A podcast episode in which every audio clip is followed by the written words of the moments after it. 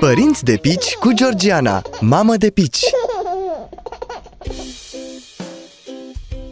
Îți vorbesc astăzi despre cât și de ce plâng bebelușii. Mie mi-era și teamă să pun întrebarea asta înainte să devin mamă. Mă gândeam că o să mi se răspundă că bebelușii plâng toată ziua dintr-un infinit de motive. Tind de obicei să exagerez, știu, și din fericire nu făceam excepție nici de data asta.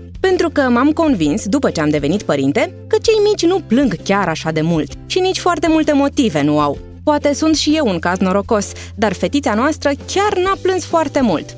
Nu țin minte să fi avut reprize de plâns mai lungi de jumătate de oră sau să fi plâns mai mult de o, oră și jumătate în 24 de ore. E drept, în primele luni bebelușii pot plânge și câte 3-4 ore într-o zi. Te-ai putea întreba ce fac părinții în timpul ăsta, nu încearcă să-l calmeze pe cel mic, să nu ajungă să plângă atât? O, oh, oh, crede-mă, le încerci pe toate. Te gândești la o mulțime de motive pentru care ar putea plânge și faci tot posibilul să le elimini. Plânge de foame sau de somn. Îl doare ceva? Trebuie schimbat? I-o fi prea cald? I-o fi prea frig? Noi am pus de multe ori plânsul fetiței noastre pe seama colicilor, pentru că efectiv nu știam ce altceva putea să aibă.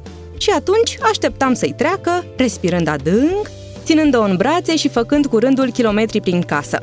Acum mi se pare că motivele de plâns se înmulțesc odată ce bebelușul crește. Mai nou plânge dacă iei jucăria sau dacă nu o lași să facă ce vrea, să mănânce șervețele sau petale de flori, în cazul nostru. Plânge uneori și atunci când vreau să o îmbrac sau să-i pun căciuliță.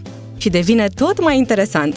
Știi ce mi-ar fi plăcut să-mi spună cineva la început? Că nu trebuie să mă stresez dacă nu reușesc să identific tipurile de plâns ale copilului.